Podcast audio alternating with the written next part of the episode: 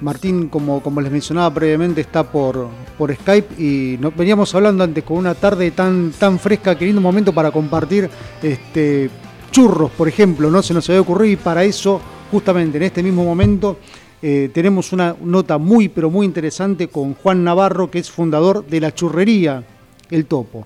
Juan, Pablo Orsinoli te saluda, ¿cómo te va? Hola Pablo, ¿cómo andás? Bien, Yo vos... no soy fundador mi, mi, mi viejo es fundador. Tu papá es fundador, exactamente. generación. Bueno, Sí. bueno, pero queda, queda todo en familia. Sí, por supuesto. Sí, Bueno. siempre, siempre en familia. Bueno, Juan, eh, contar, eh, es una, es una empresa que tiene una trayectoria este, muy importante. Te pediría, por favor, que le cuentes breve a la audiencia, y después entramos en los puntos clave, este, un poco, un breve recorrido de, de- del topo.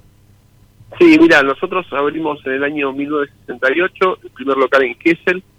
Eh, lo armó mi papá Hugo y mi padrino, que era su, su, amigo, eh, Cacho. Este, en el año 68, en el año 69 armaron la segunda churrería en Necochea y a partir de ese momento eh, y hasta después de 30 años no abrieron ningún otro local más. O sea, cada uno se quedó con su local. Mi papá Hugo en Gesell y Cacho en Necochea. Y recién después, a partir del 2010, empezamos con los desarrollos en los diferentes, eh, en otros puntos del país, ¿verdad? La segunda generación. Y eso, y ese, ese cambio eh, lo atribuís puntualmente a un cambio generacional. Nunca hubo una voluntad previa de las generaciones que te precedieron de, digamos, este, no profesionalizar, sino de impulsar el negocio en otros, en otros sectores. No, no, no, ellos no querían. Ellos eh, como que es, ellos querían tener lo que habían construido y, y- y jugar desde ahí y controlar desde ahí. O sea, no, no, no querían saber nada con eh, la expansión en otros lugares. Bien. Pero bueno, en la segunda generación eh, metimos presión, te convencimos de que era un negocio que podía expandirse a otras zonas de, de la costa atlántica, en, en, bueno, en la ciudad de Buenos Aires, mi caso, que yo vivo acá. eh, así que bueno, bueno, pero lo logramos. Bien, bien. Y contanos un poco, veníamos justamente, eh, la radio está en está ubicada en Suipacha y La Valle, venía caminando por acá y justo pasé por una por un local de, de la Sí. churrería sobre la calle La Valle, casi frente a tribunales. Este, contanos un poco cómo es cómo es la estrategia de, de- marketing y de comunicaciones, este, cómo, se manejan, es más boca a boca, cómo se hizo tan tan conocido el producto. Mirá, bueno, nosotros eh, eh, lo que es la costa es una tradición tanto para los que van a Necochea o a Gesell eh, comer churros en, en nuestros locales, ¿verdad? Eh, cada, cada, cada ciudad turística tiene su, su restaurante o su comercio fetiche por el cual si vos no pasás por ahí se dice que vos no, no fuiste a, a- tal lugar. Eh, en ese momento el marketing, nosotros decidimos eh, poner el, el cartel de churros al revés, o sea, dado vuelta, justamente para llamar la atención. Y nosotros siempre estuvimos relacionados con, con, el marketing a nivel artesanal, si querés, casero. Y bueno, ahora eh, cuando nos instalamos en, eh, en la ciudad de Buenos Aires o en otros lugares eh, turísticos también, lo que hacemos mucho es jugar con las redes sociales, Twitter, Instagram, y la verdad que, que, que nos va muy bien. De hecho, estamos desde el 2010 en, en Twitter, pero evidentemente el, el cambio de paradigma que, que, que tuvimos en cuanto a la utilización de la red eh, nos vino mucho, mucho mejor y nos cambió en, en 180 grados la respuesta de la gente. Bien, bien. Martín, Juan, sí, Sí, Juan, ¿cómo Martín. te quería hacer una, una consulta. Sé que hubo algunos hitos en la, en la empresa, hubo una nota interesante en La Nación que me parece que les dio una visibilidad eh, también interesante. No sé si querés contarnos un poco acerca de, de esos hitos dentro de, de la historia de la empresa.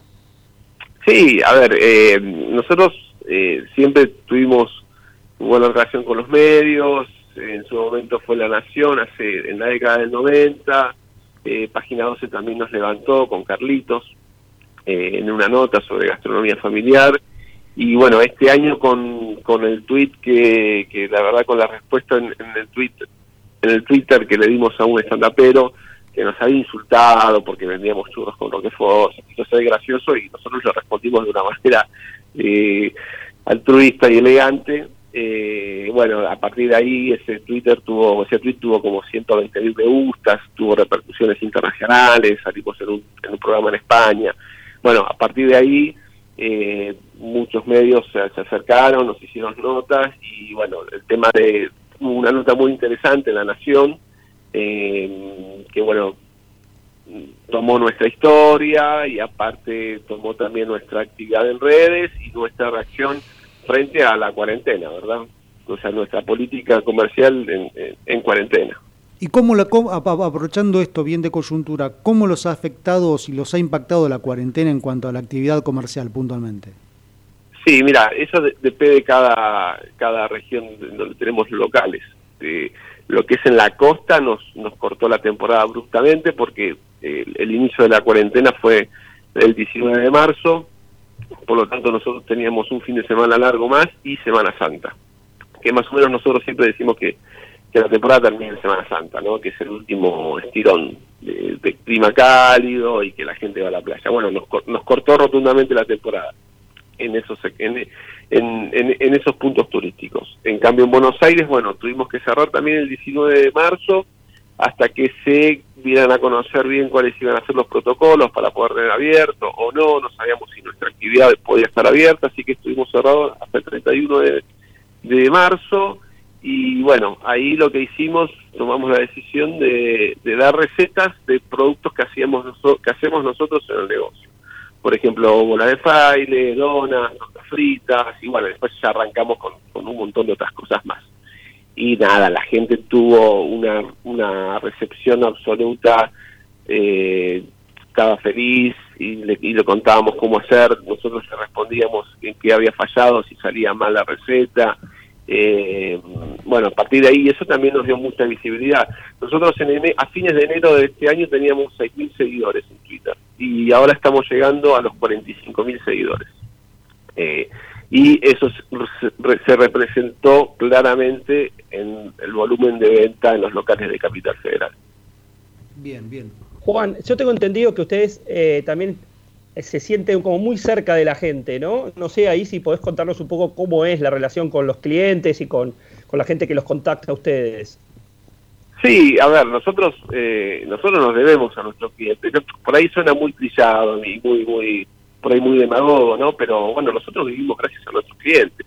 Y, el trato, eh, la, la, respuesta, y si algo sale mal, porque somos humanos y, la verdad es que nos podemos equivocar un montón de veces eh, en todo el proceso productivo, hay que resolverlo, porque si vos lo resolvés, el cliente va a volver y el cliente te va a recomendar. Es fundamental, a ver, nosotros vivimos gracias al cliente. Esa, esa es la realidad. Y a nosotros no nos cuesta nada eh, responder algún tweet o, responder alguna, alguna pregunta, alguna duda. Eh, somos de carne y hueso, no somos computadoras. Vos sabés que si vos te comunicas con el topo por algún tema, del otro lado no hay una computadora. Hay una persona que te va a responder y te va a resolver el problema. Bien, bien. Eh, te, hago la, última pregunta. mencionábamos, Mencionabas al principio, bueno, este, el cambio generacional, cómo fueron creciendo, este, en qué lugares están, están ubicados, cuáles son los planes, si es que tienen planes a futuro de expansión, si los puedes compartir. Sí, mira, nosotros, bueno, ahora ya estamos trabajando tres generaciones juntas y nuestra idea es que por región eh, nos vamos expandiendo y tiene que haber un miembro de la familia, ya sea de la segunda o de la tercera generación. Eh, te pongo un ejemplo, ahora uno de mis sobrinos eh, hijo de mi hermana, tiene muchas ganas de ir al lado, para el lado de Bariloche, La Angostura, San Martín de los Andes. Bueno, él se va para allá, se instala en uno de esos puntos y desde ahí maneja todo, todo ese sector. Eh, yo estoy acá en Buenos Aires, mi idea es seguir abriendo locales en Buenos Aires, de hecho en, unas semanas vamos a abrir uno en Plaza Irlanda, este, y también la idea es estar en zona norte, zona oeste y algo de zona sur este, y todo eso lo, lo, manejaría yo también. ¿Y cómo Pero siempre tiene que haber un miembro de la familia gerenciando, eh, pasando, estando, viendo la calidad, porque es un producto muy, muy, parece fácil de hacer, pero no es fácil de hacer, hay un montón de detalles, y si fallas en alguno de esos detalles, el producto sale mal. Bien, bien, te iba, a hacer más preguntas, pero estamos, ya tenemos que casi entregar el programa, pero es un tema, no sé qué opinás vos, Martín, pero para, para, para profundizar muchísimo. No sé cuántas empresas en Argentina hay que tengan tres generaciones trabajando este, y, llevándola, y llevándola adelante. Así que te agradecemos mucho, Diego, esta primera nota con nosotros y me gustaría llamarte en otro momento para profundizar más. Estoy a, disposición de ustedes cuando quieran. Agradezco la, el llamado y un saludo a la audiencia y a, la mesa. Muchas gracias, que tengas buena semana. Muchas gracias, Juan. Muchas gracias a ustedes. Hasta luego.